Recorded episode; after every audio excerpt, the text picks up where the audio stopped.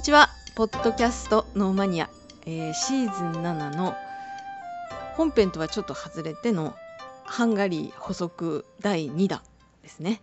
はい、はい。では続き篠田さんお願いいたします。はい、もう全くもって農業の話じゃないですけど補足なんで、はい。まああのハンガリーについてね、うん。あのなんでこの話をしてるかは前回を聞いてください。はい。はい、で前回からの流れなんですけど、はい。まあいろいろあってハンガリーは EU の中ではうん。ちょっとギクシャクしてるはい。そんな立場の皆さんです。で、えーロシア寄りなんじゃないかって言われちゃったりとか、うん。でも EU なんでちゃんと EU の経済制裁には参加してますよとかはい。いうことですね。うん。で一番直近ですと EU の、えーロシア産原油禁輸ってはいいう経済制裁に反対を表明しました。はい。でそれはなんとかパイプラインでロシアから送られてくる原油に関してはハンガリーははい。使い続けていいよということを貫き通しました。はい。でじゃあ、まあ、いろいろあってハンガリーはね、はい。ちょっと EU とギクシャクしてるんですけど、じゃあはい。EU の中でハンガリーっていうのは調和を乱すものなのかと。うん。で、まあ、もしかそれってハンガリーだけなのかと。うん。もし調和を乱すものだとしたら、それはハンガリーだけなんですか？はいはい。っていうことですね。はい。そこをちょっと見ていきたいと思います。ちょっと前回お話しした部分ともかぶりますけれども、はい。えー EU の中っていうのは、うん。まあいろんな国があるし、はい。昔でいう西側だけではなくて東ヨーロッパ諸国も EU に入ってます。ハンガリーもそうですよね、うん。だからさまざまな問題があるんですね、はいはい。はい、あの前回の冒頭にもこれはお話ししたんで一つ一つワードを挙げてますんでよかったらそっち聞いてください、はい。で、えーロシアのウクライナ侵攻が2022年にあった後に、うん。まあ表面化してきたものもあれば顕在化してきたものもあれば消えたものもありますね。はい。なので、ちょっとそこら辺も少し追っかけてみたいと思います。要はハンガリーだけが足並みを乱しているのかどうかっていう問題です、ここは。はい。でえーとまず EU の、まあ、エネルギー依存、ロシアへのエネルギー依存問題っていうのは前回お話ししましたけど、はい。ちょっとそこを少し掘り下げて、はい。前回あの原油のね話をしましたけど、ロシア産の原油、はい。今回ちょっと天然ガスの話をします。はい。はい、EU 経済というのは、えーまあ、EU と、まあ、ヨーロッパ経済ですね。うん。化石燃料に依存しまくってます。はい。特にこれは3.11以降です。ああ日本のね。原子力発電がダメに。そうです。まあ、まあ、あのそれは避けるっていうことに。そうですね。あのフランスとかはまだ新しい原発とか作ろうとしてる一方で、はい。ドイツは確か原発もう使わないってそうですね。なってますよね,、はい3.11以降にやっぱりそういう方向性、うん。反原発に振り切れてるところがあります。そうするとあの、まあ、特に天然ガスとかは、はい。まあ、化石燃料ですね。そこら辺は非常に、あの依存せざるを得ないわけですよね、うん太陽光発電で賄えるわけがないのでそうですね。はい、でえっとまあ、まず前回も触れた原油ですけどはい。欧州全体の原油の輸入っていうのは大体30%程度は、えーロシアに依存してます。はいはい。はい、これはあのうん前回もお話ししたパイプラインの問題とかもありますね。はい。でこれを、えー、と90%ぐらい削減しましょうとロシアからうん。もらう分を。はい。っていうことで2022年の5月にその、はい。ロシア産の原油を、まあ、ゼロにしていきましょうという取り決めを経済制裁として決まったわけですね。はい。まあ、ハンガリーのパイプラインはまだ使えるということですけど。で、まあ、とりあえず現時点でロシア産原油というのは依存度30%で言いましたけど、はい。欧州全体の天然ガスはいはい。これはロシア産の依存依存度が50%なんですよ。お。結構なもんですねと高いいじゃないですか。そうなんですよ。パイプライン経由で天然ガスバンバン送られてきますロシアから、ん。で特にドイツですね。はい。ドイツは、えー、と石油34%、はい。石油というかごめんなさい。原油ですね、うん。すいません。原油ね。原油34%、はい。天然ガス55%はい。石炭45%これはロシアへの依存度です。それぞれの。はあ。結構なもんですよこれ、そうですうねん。であの西側諸国、まあ、EU がですね、はい。そのロシアに対してウクライナ戦争以降、まあ、いくつかの経済制裁をえーしてる中で、うん、SWIFT からの排除って覚えてますかね、はいはい。ありま SWIFT っしてたね。分かります？決決済の仕組みそうですそうです、うん。あの僕ら貿易やるときに必ずこの SWIFT って触れるんですけど必ず。必ず触れます、うんこの SWIFT には。あの要は SWIFT っていうシステムがあるんですね、はい。国際送金するシステムです。はい。各国の銀行を、はい、あの SWIFT っていうシステムでつなぐんですよ。うん、で、えっと、各国の銀行に SWIFT コードっていう番号が振られてるんですね。はいはい、はい、それぞれその番号を照合することで、うん。その SWIFT っていうシステムを使って、僕らが行くのは実際にはその町の銀行なんですけど、はい。海外に。僕だったら例えば、ヤシ殻を輸入するするためにスリランカにはい。ドルを送金します。はい、SWIFT っていうシステムを使ってうん、銀行を通してお金を送ります。う。ん。他にも送金システムはあるんですけど、うんはい。ほぼほぼみんな SWIFT です。なるほど。はい、でこの SWIFT っていう、うん。まあ、国際送金のシステムがあることで貿易ができるわけですね。うん。お金を送ったり受け取ったりできるわけですから。でこの西側の経済制裁は、はい。この SWIFT からロシアの銀行を排除しますと。はい。いうことでした。はい。スイフトシステムからもそうロシアは除外しますと。うん。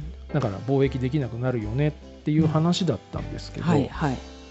これあんま言われてないですけど、うん。この SWIFT からロシアの国営のガスプロムバンクっていう、まあ、要はロシアの天然ガスの決済ですね。はい。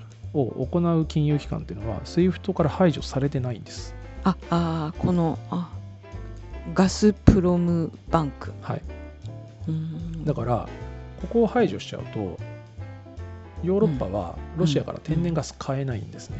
なるほど。そうだからなんかあんまりこれ声高に報道されてないですけどそうですね。これは排除されてないんで例外として。はい、ヨーロッパは、まあでもうん。逆に言うとこれはハンガリーと同じですよね。うんまあハンガリーだってはい。ロシア産原油を、あのまあ、止められたらまずいから、同じ理屈ではい。西側諸国としても、いやあの EU のうん。ドイツとかフランスとしても、うん。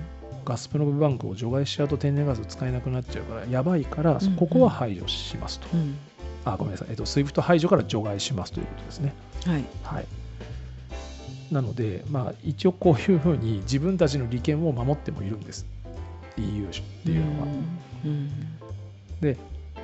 さらにそのドイツは、はい。ドイツささっき依存度高いって言いましたよね、だからはい。このが、ロシアのガスプロムバンクを SWIFT 排除から除外してほしいっていうのもおそらくドイツの意向なのかもしれないですね、うん。依存度高いので。で、まあハンガリーとは違って発言権は強そうですね。強いですね。はい。うん。でえっと、さらにその天然ガスに関してドイツなんですけどはい。ドイツは、えっと、ドイツの港にうん。ドイツ港ありますね。海がありますけど、はい天然ガスの液化天然ガスの貯蔵プラントがないんですよ。ももし船でタンカー的なものでガスを天然ガスを買うと、はい。液化されてるんですよね、はい。圧縮してさらにはい安全に運ぶためにはい。液体になってるんですけど、うん。それを貯蔵するプラントがないんです。ドイツの港湾には。だから他の地域から液化天然ガスをあの買いましょうと。ロシアやめて他から船で買いましょうって言ってもすぐには切り替えできないんです。ドイツは。前回も東ドイツの時にもはい。そういう話ありましたね。あれは原油ですけどね。うん。あれは原油なのであのまたちょっとジャンルとしては別なんです。まあでも同じですよね。同じ状況ですね。だからこの西側諸国特にドイツを中心とした西側諸国はまだロシア産天然ガスにも依存してるわけですよ、うん。でこれハンガリーの原油と同じ構図ですよね、うん。そうですね、うん。じゃあなんでハンガリーだけって感じしますけどね、うん。ハンガリーだけなんで叩かれるのって感じですけど、まあ、とりあえずここはこういう感じ、で今ちょっとドイツの話をしましたけど、はい。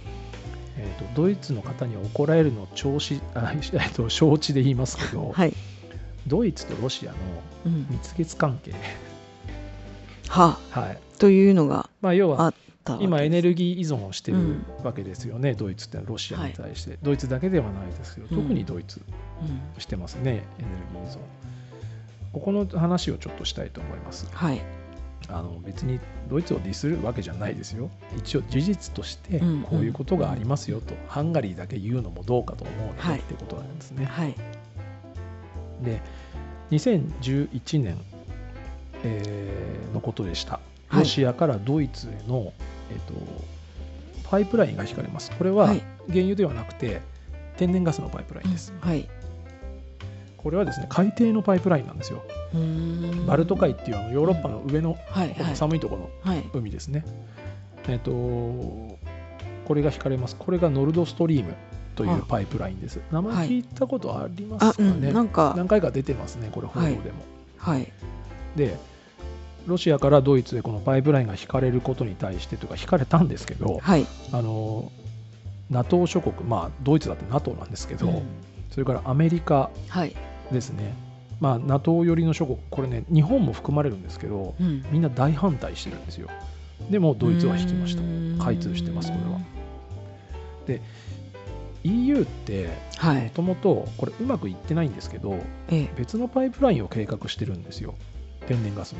ああそういう背景もあったわあけでります。す、ねはい、ナブッコパイプラインっていうんですけどうん。あのカスピ海ですね、はい。中中東というか、はい。はい。あの向こうの方から、うん。えっと、天然ガスを供給してもらおうということで、ナブッコパイプライン引いているというかあの敷設してたんですけど、まあうん。あんまりうまくいってないんですよねこれは。あとドイツにとってはちょっと遠くないですか？あまあでもどこに対しても遠いんですよ。だからこそパイプラインで安定的にってことなんですよね。なるほどね。はい、うん。でうまくいってないのに EU がやってるパイプラインをうまくいってない。でも EU はロシア依存がまずいから、こ。っちをうんうんナブッコパイプラインをなんとかしようとしてたのに、ドイツは単独でノルドストリームを進めたんですよ。なるほど。はい、それに EU はうん。ちょっとブチ切れてるんですけど、うん。ドイツってやっぱり経済大国で発言力がでかいのでうんなん。かあまり表面化はでうん言えないでしょうね。言えないのかもしれないです資ね。金提供も大きいんじゃないですか？かもしれないですね。うん。であと、うん。あのそのドイツがあのノルドストリームっていうパイプライン天然ガスパイプラインを海底を通したって言いましたけど、はい。もともと別のパイプラインが実はあったんです。でそれは、うん。あのまあ、中央ヨーロッパ、まあ、オーストリアとかですね、はいえーそれから東ヨーロッパ諸国を通ってくる陸上のパイプラインが実はあるんですよ。うんでそれっていろんな国を経由して通過してくるじゃないですか、はい通行料的なものを取るんですよ。そうするとその東ヨーロッパ諸国にはお金が落ちるんですけど、うんうんそれを使わなくなるんですね。うんでそれってなんかなんか雰囲気悪いじゃないですか。で東ヨーロッパ諸国はいやじゃあ俺らがメンテナンスしてたの何だったのってなるわけなんで、うん。ドイツに安全に天然ガスを送れるようにメンテナンスをしてたもしくはそこに対して費用も投資してたのに、はいはい。海底に新たなパイプライン通すってなんだよってなってちょっと圧力がそこで生まれるんですね。なるほどね。そういったちょっとその利害関係の不一致でもドイツっていうのはちょっとかき乱してますここで東ヨーロッパに対してもそれから EU に対しても。でえっと2014年のあのクリミア半島の無理やり併合ありましたね。はいはいありまましたね。あの後にはい。ドイツはノルドストリーム2っていうの計画を推進するんおですよ。さらに。2本目引こうとするんです。はい。でさすがにここは、はい。い、やいやお前クリミアで今何起きてんだよってなるわけですよ、うんうんうんうんで EU もちょっと文句言うんですよはいはいはい。言うんですね。でさらにアメリカが圧力かけてきます。これトランプさんの時ですね、うん。トランプ大統領が思いっきり圧力かけてきましたね。で2021年にはい。このノルドストリーム2ですね。もうクリミアからだいぶ経ってますけど、はい。えー、と去年ですね欧州議会がドイツに対してノルドストリーム2のプロジェクトはもうやめてくださいとうん。いう話をしました。なんですけどここですぐには止まらなかったんですけどさすがにロシアのこの動きを見て現在のショルツ首相ですね、はいはい。えーこの人は一応計画自体は廃止してないみたいなんですけど、うん。ノルドストリーム2のその認証作業停止ということを決めたそうです。認証作業というのは進めていいよっていう首相か何かが最後のゴーサインを出すなんですかね。その具体的にはねちょっとここ分かんなかったんですけどだから計画は白紙にはなってないっぽいんなるですよ。ほどね。あはい。そもそも一応建前としてはこれ民間事業なので民間の株式会社がやってることなんで、はい。国家がそこまではい。多分介入はできないっていう建前なんでしょうけどどう考えても国家事業ですよね、うん。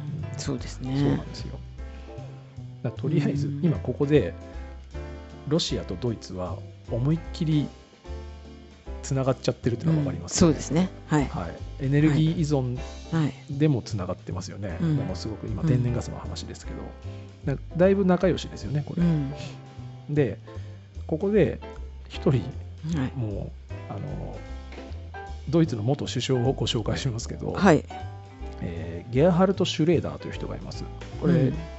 書籍とかによってはゲルハルト・シュレーダーって書いてあるのもありますけど、うん。とりあえずシュレーダーさんですね、この人は元首相です、はい。えー1998年から2005年にドイツの首相をやってた人です、もうおじいちゃんですね、この人は、えー、とこの方はですねロシアの国営のガスプロム社っていうのがあるんですね。ええ。でこの子会社でノルドストリームっていうのがあるんですよ。子会社でノルドストリームの運営会社があるんですけど、はい。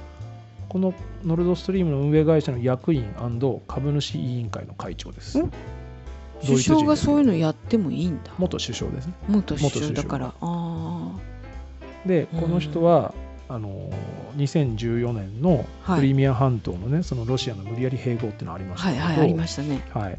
その時に当然西側っていうのはロシアに対して経済制裁をするってなるんですけど、はい。シュレーダーさんは反対します。うーん。反対するんですよ。だからもうなるほはい、利害関係がっどちりなんですよ。ね。そうですね。はい、うん。ものすごくねものすごくつながっちゃってるんでうす、ん。ドイツとロシアっていうのは。うん。だからここだけ見てもなんでハンガリーだけってなりません、うんそうですね。はい、そのハンガリーの行動が正しいかどうかとか、はいはい。ドイツの行動が正しいかどうかっていうのはうん。それはまあそれぞれが判断すればいいと思うんですよ。僕らがあんまり口出す必要はないと思うし、どっちかというと僕らは西側諸国なんで、はい。ウクライナの側に立ち、はい。まあ、ロシアのこの軍事侵攻に対しては非難すべき立場うん。だと思うんですよ、僕らうん日本人も。ただそのなぜハンガリーだけなの、うん。非難されるのかっていうところはちょっと考えてもいいんじゃないかなとはちょっとこれを見るとどうしても思わざるを得ないですね。うん。これは。もう、うん。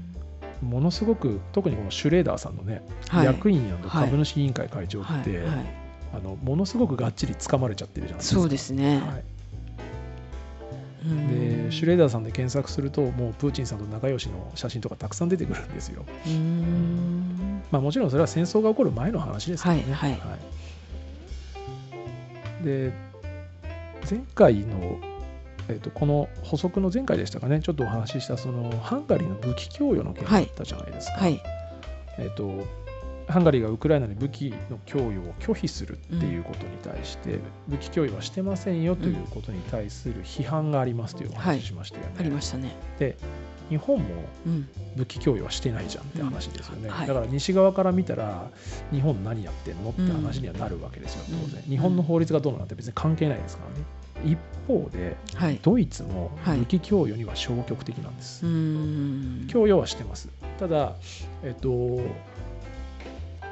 最近ですとその送るはずの武器がなかなかドイツから出ないっていう、まあ、遅れ武器供与の遅れっていうのはすごく問題視されてますね。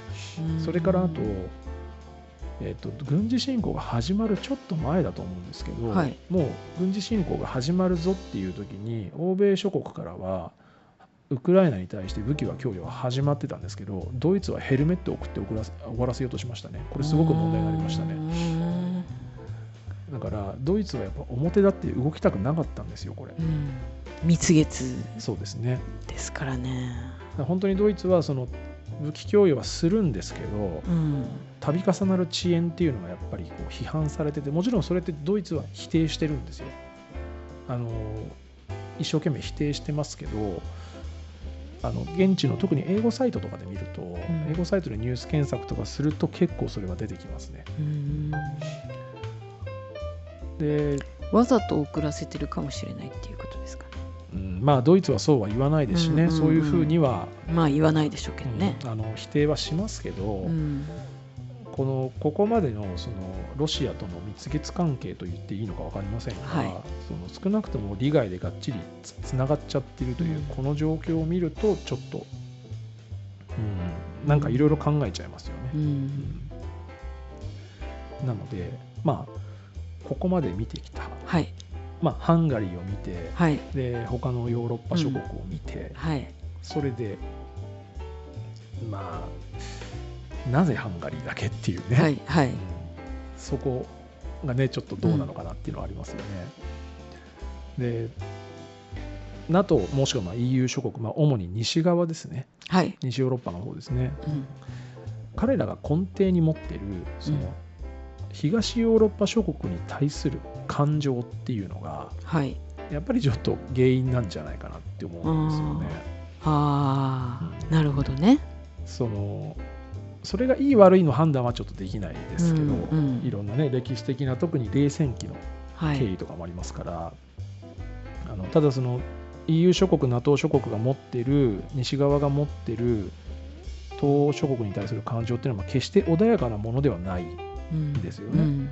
でやっぱ異なるイデオロギーではい。やっぱ対立してたじゃないですか,、はいそうですね。だからその冷戦時代の亡霊っていうのをうん。やっぱりまだ引きずってるんじゃないかなと思います、それは日本と韓国とか北朝鮮とかうん。日本と中国とかと同じことだと思うんですよ、うん。なくなりない感じですね。うん。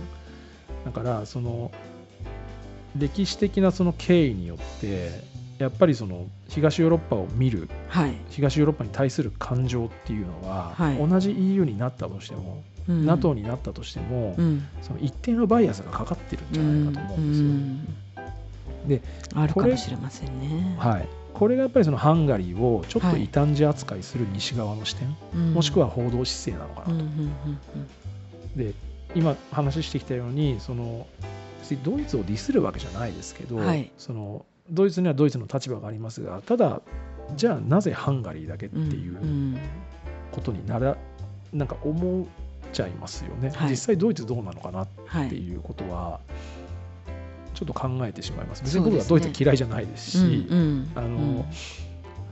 ね、鉄道大国のドイツは結構好きなので 別にディスったりするつもりはないんですけど、はいなんかちょっとそこがねその感情的な対立があるようにしか思えないんですよ、報道姿勢とかを見てると。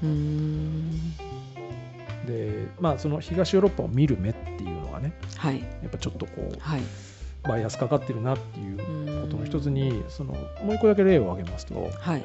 あのウクライナ侵攻が起こるまでロシアによるウクライナ侵攻ですね、はい。これが起こるまであの前回のエピソードの冒頭にお話ししたポーランド問題っていうのがあはいるんですよ。はいポーランド問題というのはですね、うん。あのハンガリーの時もちょっと同じなんですけど、ハンガリーもあの法律で揉めてるっていうお話したじゃないですか、うん。はい。前回。それとちょっと似てるんですけど、ええ。2021年の10月、はい。えっと去年ですね、はい。1年も経ってないですね、ええ。欧州委員会は、まあ、EU ですね、うん。欧州委員会はですね、ポーランドに対して、まあ、ポーランドが法の支配を逸脱していると、うん要は EU の法律を守ってないというふうに認定してるんです。これ、内容はですね、あのちょっとすごく複雑なんですけど、はい。すごく簡単に言うと、はい。ポーランドは司法のど独立が、行政、立法、司法の、その三権分立の司法ですね、はい。司法の独立が保たれてないというふうに EU が見てる EU が見たんですね、そういうふうはいに認定したんです。はい。えっと、EU 法っていうのが一番上にあるっていうお話ししましてね、うん。そことそぐわないってことですね。EU 法に照らし合わせると、ポーランドは司法が独立してないですよねと、政府が政治が介入してますよねっていうふうに EU から認定されたんです。はい。まあ、ちょっといろんな経緯があるんですけど、ちょっとはい話すとだいぶ複雑なんで、そこはちょっと省きます、はい。で、対してポーランドは、ええ。いや、EU の法律は守りますよと。うんうん。ただ、ポーランドは、うん。俺たちは俺たちの憲法があって、うん。それが一番上なんだと。素直な感情に思えますけどねそうなんですよ。まあまあ、でも、なんかね、そこはちょっと EU っていううん巨大なまあね経済圏 EU としてはねっていうことですよねそうなんですよ。ちょっと難しいとこですね。あだから、ポーランドとしては、いや、そのそれは内政干渉でしょあうんうんだから、ちょっとそこまで口出さないでくれというふうに、ポーランドは当然ですけど言うわけですね。はいで、だからこれも結局、西側から見てる東側っていう視点になると思うんですよ。うん。西側の価値観を押し付けようとしているというふうに見えなくもないですよね。で EU はそのポーランドから反論されるわけじゃないですか。だかうんら EU はもうポーランドに対してじゃあ EU 基金からの拠出停止、まあ、要はあのあ他さもう補助金出しませんよはいっていうやつ、それから EU 加盟国としての権利を一部停止しますと。はい。例えばあの関税フリーとかね。はいはいはいそういうものを停止しますよそれから経済制裁もやりますよと、うん。そういうことを検討しますというふうに発表しました。うん。でこれでポーランドはじゃあ EU 離れるぜと。うん。いうふうにポーランドは言い出したんです。うん。うんで、えっとまあ、実際にはポーランドは EU は離れたくないっていう層もたくさんいるし別に EU あポーランドの政治がそういうふうにあの声高に言ってるわけじゃないんですけどちょうどあのブレグジットがあった時なんですよこれって。あのイギリスがイギ EU リスがから離れる EU を離脱した時期なんですね。だからそれに、あのーまあちょっと少しかぶって報道されたというか、うんかぶせて報道されてポレグジットとかって言われてましたねこれ あでポーランドのその EU 離脱っていうことがはい。報道されると、まあ、ハンガリーはこれを支持します。あハハンガリーはここに乗るんですうね、ん。なるほどね。ら多分これは本当に離脱してほしいとかじゃなくって、うん。やっぱりハンガリーもほら前回お話ししたようにうん。EU と喧嘩してたじゃないですか、はい。はい。EU だけど。はい。EU 委員会と喧嘩してたんで、うん。欧州委員会と、うん。まあちょっとここに乗って自分たちの味方増やそうってことなんでしょうね。でその他のまああのー中央とか東ヨーロッパの諸国っていうのは、まあ、まあまあまあとちょっと融和しましょうよという方向性で、まあ、なんとかことを収めようとしてたんですよ。うん。でただその2021年のこのポーランド問題っていうのはそのギリシャの債務危機ってありましたね。あの、はい。ユーロがダメになるって言われた時とかあとはその2015年の欧州の難民危機ですね100万人超えてきたみたいな、ハンガリーがあのフェンス作ったっていうあの時以来のあの時以上の深刻な状態っていうふうに言われたんですよ。うんポーランドってやっぱすごく大きい国なんで。そうですねで、うんまあ、あのこれポーランドと一緒なんあハンガリーと一緒なんですけどあの LGBTQ の問題についてもまあだいぶ対立はしてるんですよね。うんやっぱその権人権に対する LGBTQ に関関しての考え方ってやっぱちょっと東側と西側って全然違うんですね。僕らからするとやっぱこれは東側はちょっと遅れてるなとは思いますけど東側にしてみればそれは僕らのスタンダードなんだからっていうことなんだと思います。だからそれに変わっていくのってやっぱり時間かかりますよね。まあそうですねこのうん LGBTQ 以外に関してもね、うんそうですね。うんあの価値観とか文化の違いってはいすごくズレがありますよね。うんだから、うんまあ、ただこういう問題があのロシアのウクライナ侵攻で吹っ飛んだんですよ。はい。全部見えなくなりました。うんあのなんか今ポーランドって、うんなんかちょっと EU の英雄うん、ぽいそうですよねじゃないですか。すごいあのウクライナのね難民支援とか、すごくなんか頑張ってるっていうか、そうですねで西側諸国のはい、前線基地みたいになってますよね。そうですね。うんこの間はイギリスのジョンソン首相が、うんこの間ってもう1か月ぐらい前ですけど、あのウクライナにねはいはい。キーウに入って、で EU の何人かもキーウに入ってとかあれ全部ポーランド経由で鉄道で入ってますし、うんうんうんポーランドの首相もウクライナにキーウに入って、はい。であのゼレンスキーさんとね最後ハグしたりしてなんていうのありましたけど、あれ全部ウクライナ戦争が始まってからですけど、それまではポーランドすっごいディスられてましたから、うん。EU から。こういうことがあったんですよね。価値観の違いから。だからこの EU の東西の対立ってむしろデフォルトなんですよ。うん。はい。もう普通の状態なんですこれ、うんだからこの視点に立ってハンガリーに対する報道っていうのもはい。見るべきなんじゃないかなっうんて思いますね。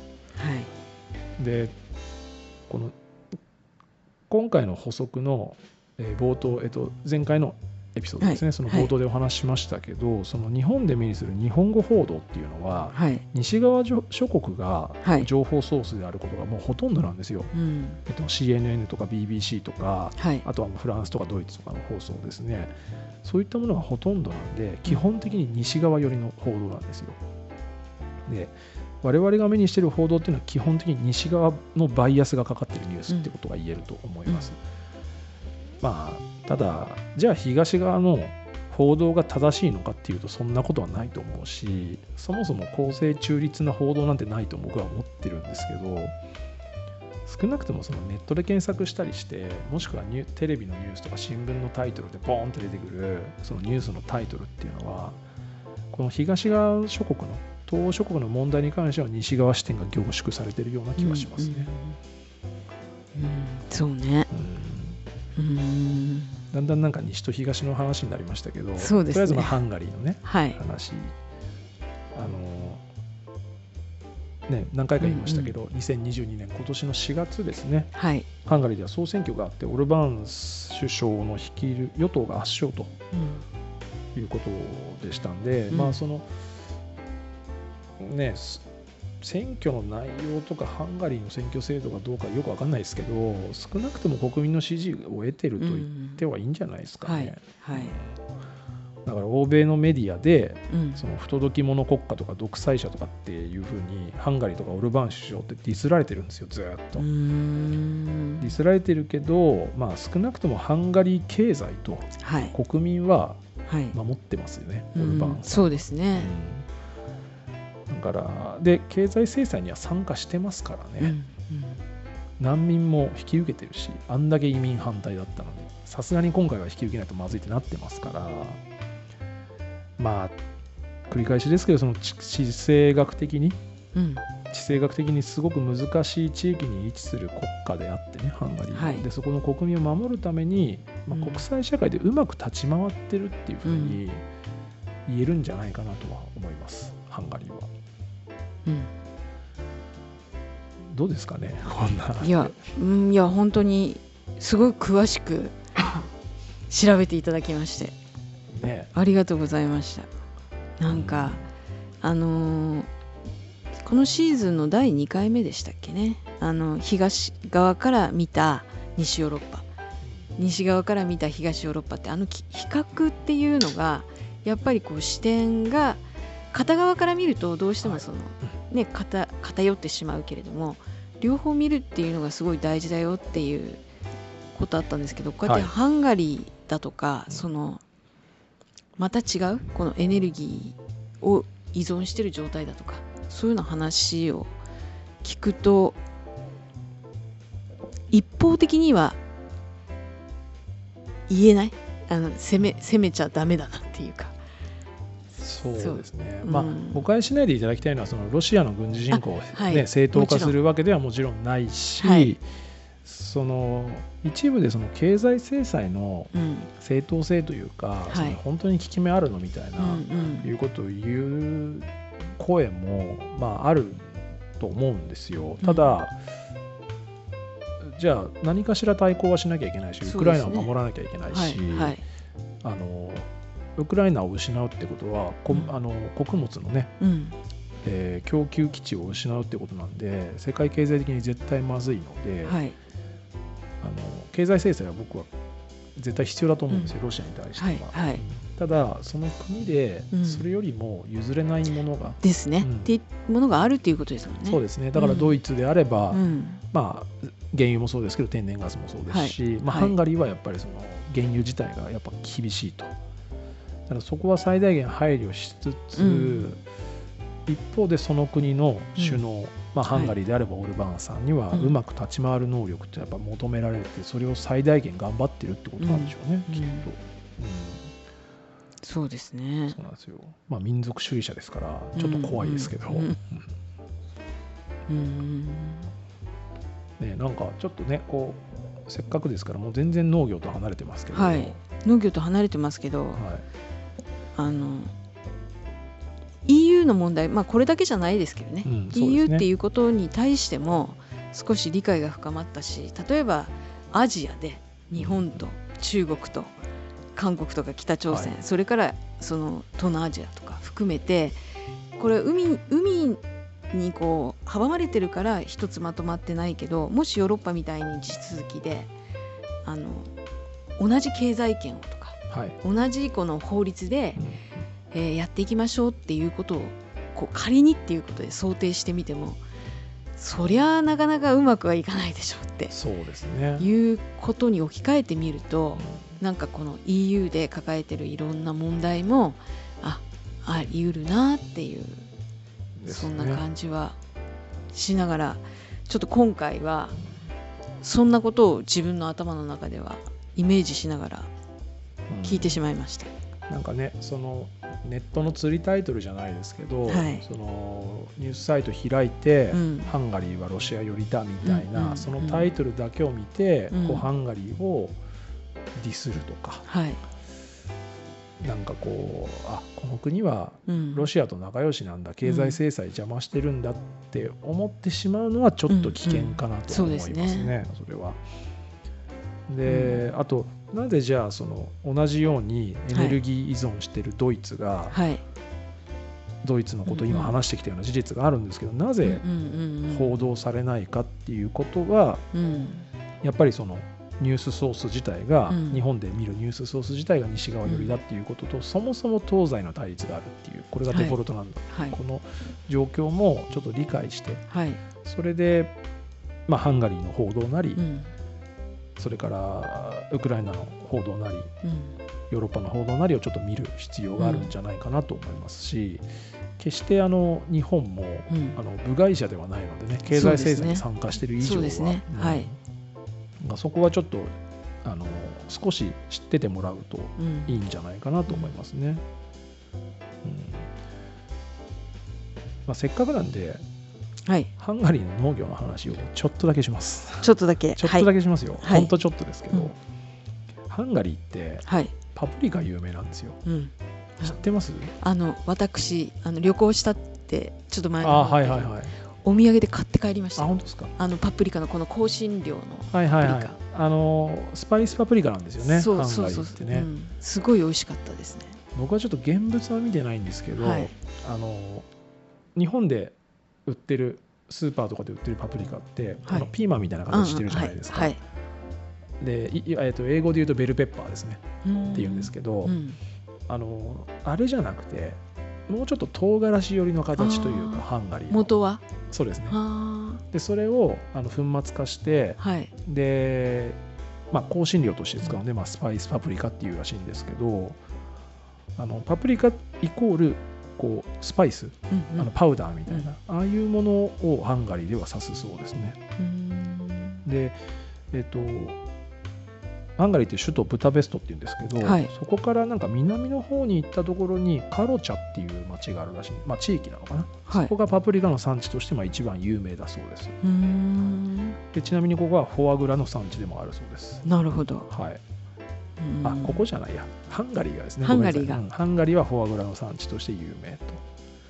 フォアグラって何ですか？お肉あの内臓ですよね。お肉？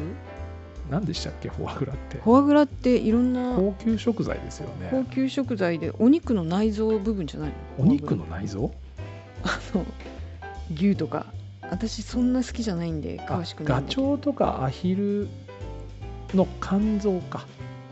ああそうそう。そうです、ね、だから苦手な系の話内臓系なんですね、うん、はい。ああなるほどね。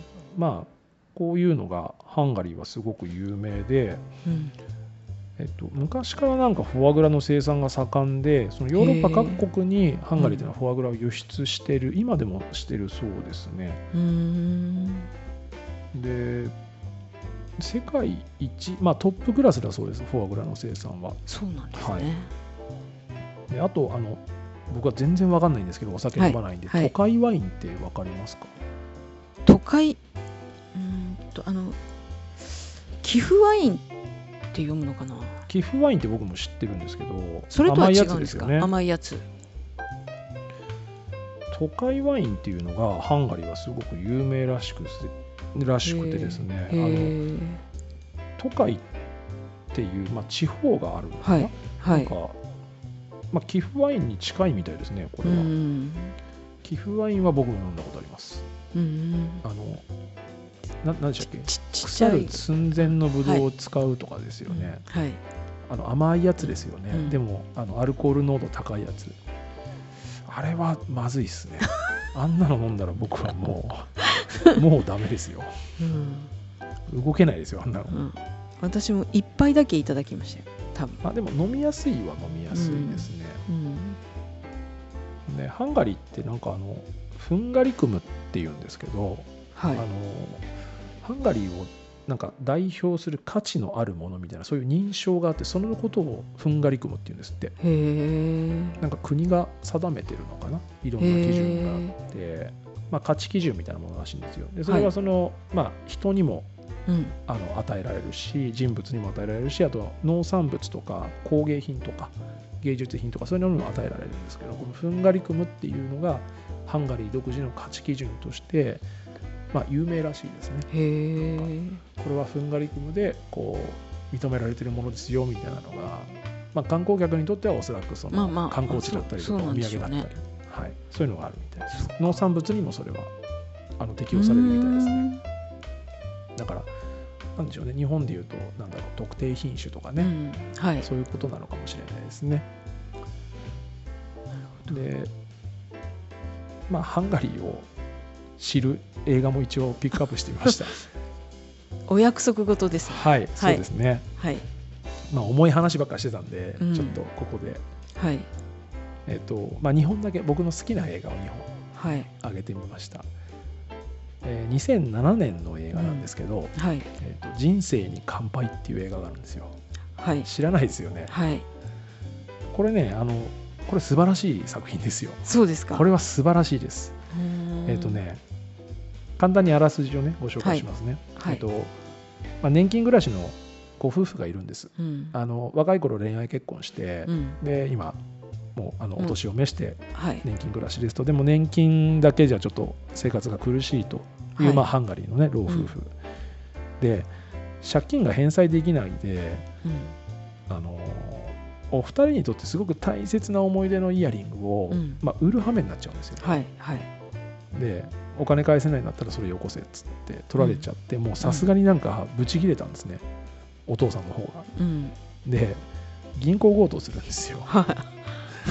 でなんかよくわかんないけどそれがあのすごく紳士的に銀行強盗するんです、ね、ちょっと面白いんで見てほしいんですけど。わかりました、はい、あるかな？これねいや多分 DVD しかないかもしれないですよ。ああそうなんですか。これで銀行強盗して、うん、でうまくいっちゃって、うん、で銀行強盗続けるんですよ、はい、そしたらなぜかあのおじいちゃんおばあちゃんたちのヒーローになっていくんですこの2人が。老夫婦が。それはこの人たちが正体がバレたっていうわけじゃなくてそういうそこはねちょっとね言えないんだ。あの楽しみにしてもらった方がいいと思います。あの昔さ「俺たちに明日はない」っていう映画あったじゃないですか。ボニークライド、はい、はい、あの見てないですけどね。あのまあタイトルは聞いたことがありますよ。無軌道な若者2人がアメリカ映画ですけど、これは、はい、若者2人が銀行強盗を繰り返していく、うん、あ銀行強盗俺たちに明日はないっていう銀行強若者男の人と女の人。そうです。カップルですね、ね、はい、見ました見ました。銀行強盗を繰り返して、はいはい、まあ、最後は銃殺されて死んじゃうんですけどっていう映画のハンガリーの老人バージョンです、うん、あの深いですよこれやっぱすごくいい映画です、うん、でねちょっとこれあの収録前にネット探してみたんですけど、はい、配信ではなさそうですねこれは。なるほどね。今は。DVD は出てると思うんです。出てますよ。僕、うん、DVD で見てるんで。あのいい映画ですこれすごく、まあ、ハンガリー社会の実像を知れるかって言われるとちょっとよくわかんないですけど ハンガリーで作った映画ってことですね。はい、はい。でもう一本だけ紹介しますね。はい、あのこれはですねハンガリーが舞台じゃないんですよ。はい、なんですけどハンガリーで作られた映画で「はいえー、サウルの息子」という映画です。はいえー、2015年の映画なんですけどこのタイトルを聞いて、うん、おおってなってる人はいると思います。うんこれはですねハンガリーの映画監督でネメシュラースローという人が結構若い人なんですねこの人。まだ40代だと思います、はい、ネメシュラースローさんが作った、えー、ハンガリー映画なんですけど舞台は第二次世界大戦中のナチスドイツの支配下にあったのアウシュビッツです。アウシュビッツはポーランドにあったユダヤ人の絶滅収容所ですよね。はい、はいそこを描いた映画なんですけど、うん、あのまあ、ハンガリーの映画なんで主言語がハンガリー語なんですよ。うんうん、でまああのドイツ兵とかねナチスの人たちはもちろんドイツ語喋ってるとかっていうことなんですけどユダヤ人の捕虜収容所のゾンダーコマンドって分かんないですよね、はい、多分聞いたことないですよね、うんうんうん、あのねゾンダーコマンドっていう人たちがいたんです。これねあの捕虜収容所にはその捕虜としてあの囚われてるユダヤ人の人たちがいますよね、はい、でまあ、恐ろしいことですけどその人たちが順番に大量に殺されていくじゃないですか、はい、ユダヤ人たちが。はいはい、でゾンダーコマンドっていうのはその殺されたユダヤ人たちを、ええ。ユダヤ人の人々の死体を処理する係なんですよ。でそれもユダヤ人なんです。ゾンダーコマンドになることで、自分たちの処刑が遅れる遅れる後ろ倒しになるんですよ。でこのゾンダーコマンドっていう人たちは、ええ、まあ、ゾンダーコマンドの人たちを主人公にしてる映画なんですね。うん、ゾンダーコマンドになった人たちは生き残ってね対戦が終わって生き残った後にはやっぱり非難されたんです。うん、あの同胞を殺すのを手伝ったりしてでその死体を片付けてで片付け方も正直燃やしたりしてすごく残酷な雑な処理をしてるじゃないですか。それはナチスにやらされてるからなんですけどやっぱりその戦後非難されたんですけど、うん、ただあのいろんなドキュメンタリーで、うん、その収容所のフィルムとかって今見るじゃないですか。あの収容所の実態がこうだったとか隠しカメラで撮りましたとかそういうのって全部ゾンダーコマンドの人たちが後世にこの記録を残さなきゃいけないっつって命がけで残した記録なんですよ。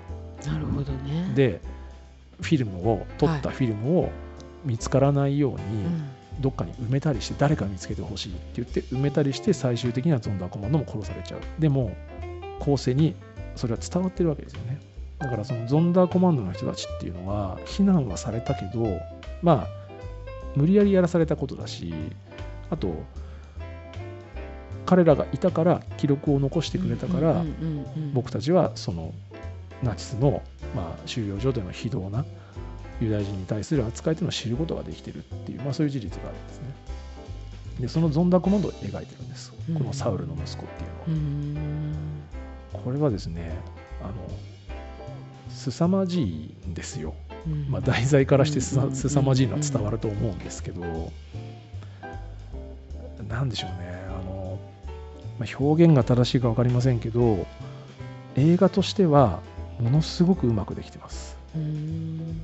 そんなに長くもないですね。あの上映時間も多分2時間ないんじゃないですかね、これ。で、えっと、もうね、冒頭なので言いますけど、はい、冒頭ガスガス室から始まるんですよ。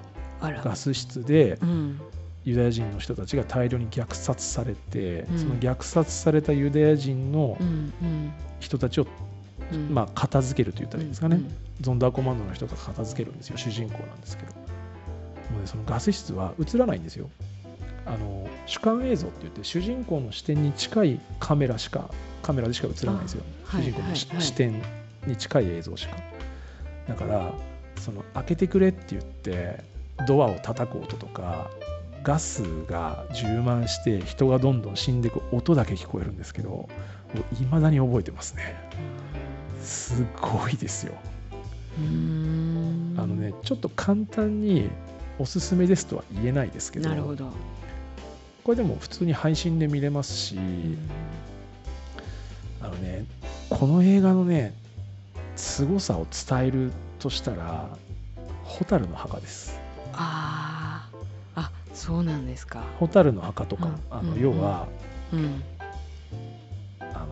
なんだろうこうその映画が名作だとは分かってるんですよ、みんな、この映画がすごく大切な作品だし、うん、知らなきゃいけない見なきゃいけない作品だし、素晴らしい作品なんだけど、あまりに辛すぎて、もう一回見るのをためらうっていう、なるほどね。蛍の墓ってそういう映画じゃないですか。そうですね、あの映画すごい映画だけど、もう一回見ろって言われたらちょっと辛くてなかなか見れないじゃないですか、サウルの息子はそういう映画ですね。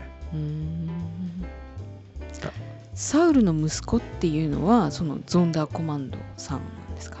えっとねこのタイトルもできれば見てちょっと皆さん判断してほしいんですよ。分かったって見るかな？どうか。もう宿題がいっぱい溜まってるから。まあえっとゾンダーコマンドの人がまあ主人公なんですけど、うんはい、まあその辛い役目をずっと淡々とこなすんですけど、はい、ある出来事が起こるんですね。でそれで事態が急変していくんですよ。それをまあねあの本当見てて息苦しいですよこの映画は。なるほど。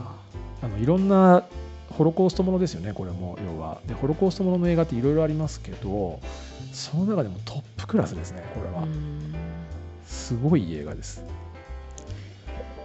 はい、はい、疲れてますね。いえいえ、はい、見るだろうかなどうかなってちょっと思って、まあ、あとねあの映画つながりで言うとあの映画ファンみんな知ってますけどドラキュラの俳優で有名なベラルゴシさんっていうのがいるんですよ、はい、知らないですね、はい、ベラルゴシっていう、ええ。えーと、世界で一番有名なドラキュラ俳優の一人ですね。はあはあ、はい。えーと、この人がハンガリー出身です。なるほど、はい、出身出身がハンガリーです。ね、はい、はい、あの1930年に「魔人ドラキュラ」っていう、まあ、ドラキュラ映画としては非常に有名なハリウッドで作られた映画があります。はい、これあのドラキュラの映画って過去にもあったんですよ。うん、1920年代にも有名なのあるんですね吸血鬼のスフェラトゥっていうドイツドイツ映画があるんですけど、はい、そういうのって全部あの原作者のブラム・ストーカーさんがいるじゃないですかドラキュラの。はあ、知らないブラム・ストーカーっていう人がドラキュラって原作者なんですよ。はい、イギリスの人なんですけど、はい、そこから許可もらってないんですよ。だからドラキュラっていう名前は使えなかったんです。あなるほどね。でそれを初めて許可ちゃんともらって、うん、ちゃんとドラキュラって名前を使って作った吸血鬼映画が1930年の「魔人ドラキュラ」はい、でその主演でドラキュラ伯爵役をやってるのが、うん、ハンガリー出身のベラルゴシっていう俳優です。はい、はい、ちなみにこの「魔人ドラキュラは」うん、まあ名作とされてるんですけど、ええ、別に面白くないです。わかりました。まああ。の有名ですしね映画史の勉強とかすると、はい、特にホラー映画の勉強するとやっぱ出てくるんで。もうホラーって聞いた時点であいやいいやって感じあね。ドラキュラってどんな話か知ってます？ざざっくりしてます？ざっくり知らないです。もうそそもそもの起源すらも知らない、まあ、あのブラム・ストーカーっていうね原作者の方が書いたのと全く一緒なんですけど、はいと、トランシルバニアっていう、まあ、ルーマニアかな、はい、そこの、まあ、お城でイギリス人のジョナサン・ハーカーっていう青年が、まあ、そこ行って、うん、まあ、なんかそこはドラキュラ伯爵のお城でであの、まあ、なんか血を吸われてどうのこうのみたいになるわけですよ、だから前半はトランシルバニア。で後半はそのドラキュラ伯爵がロンドンに来るんです、前半はね面白いんですよ。お城のそのなんかゴシックホラーな雰囲気ですごく雰囲気いいんですけどなんかロンドン来てから別になんかあんまりなんかなって感じですね。なるほどね。はい、じゃあもともとドラキュラはいたってことですか？いたっていうところから始まるんだ。あなぜドラしますあいやいいですいいです。あじゃあすすごい簡単に言うと、うん、あのルーマニアかな？今の。はい。どこだっけな？セルビアっていう人もいるしルーマニアっていう人もいるんですけど、はい、えっとね16世紀ぐらいかな。ドラクン伯爵っていうのがこれは実在の人物なんですよ。はい、でいて、うん、でえっとね当時ってオスマン帝国がヨーロッパに攻めてきてたんです。うん、でそのオスマン帝国をあのまあ、跳ね返したというかオスマン帝国からそのルーマニアとかを守ったのがドラクン伯爵なんですけど、はい、そのドラクン伯爵ドラクン伯爵でいいのかな。でその人が襲ってきたオスマン帝国兵を、まあ、倒すじゃないですか、戦争で,、はい、で貼り付けにしたんですよ、はい、十字架に貼り付けにして、で戦場に並べたらしいんですよ、まあ、本当かどうか分かんないですけど、そういう伝説があるんです、オスマン帝国からしたら、伯爵は残酷な人ですよね、でルーマニア人からしたら、伯爵は英雄じゃないですか、そうですね。守ってくれたわけです。だその違いですね。でそれをモデルにしたのがドラキュラ伯爵だと言われてますけどドラキュラの原作者である原作者であるブラム・ストーカーさんはイギリス人であって、はい。はい、イギリスから見た東ヨーロッパの辺境の地のおかしな伝説を元にしたみたいなところも指摘はされてます。なるほどね。であともう一つそのドラキュラっていうその小説ですね、はい、それは吸血鬼の初めての物語ではなく、うん、その前に吸血鬼カミーラっていうのがあるんですよ。小説で。そのカミーラっていう吸血鬼の物語を元にしたのがドラキュラだと言われてます。まあ、間違いなくカミーラは読んでますよブラム・ストーカーさんは。うん。うん。うん、そうですね、うん、でちなみにそのさっきその「魔人ドラキュラ」っていう1930年の映画が初めて許可をもらってますけどそれよりも8年遡って、はい、1922年にその無許可で作ったやつですね、はい、それは吸血鬼のスフェラトゥっていうドイツの映画なんですけど、はい、こっちの方が怖くて面白いです。うん、なるほどこれはあのマックス・シュレックっていう俳優さんが、はい。まあ、ドラキュラっていう名称使えなかったんでオルロック伯爵っていうんですけどなんかねいやあなた本当になんか本当にドラキュラなんですかね あなたはっていうぐらいドラキュラにしか見えないですよ。へえなんかね怖いですこれよく覚えてるし話せますね。まあまああのねハンガリーの話してたんですけどね、うん、なんか。いやすごいなまあまあね、はい、補足でしたけど、はい、はい、ついつい。ついつい映画の話にはい沼にもハマって。いや本当すごいねハンガリーの調べから、はい、いろんな深い話まで。ありがとうございます。そうですね。まあまああのちょっと報道を見るときにね、ぜひこの話も参考にしてもらえたらなと思いますし、そうですね。はい。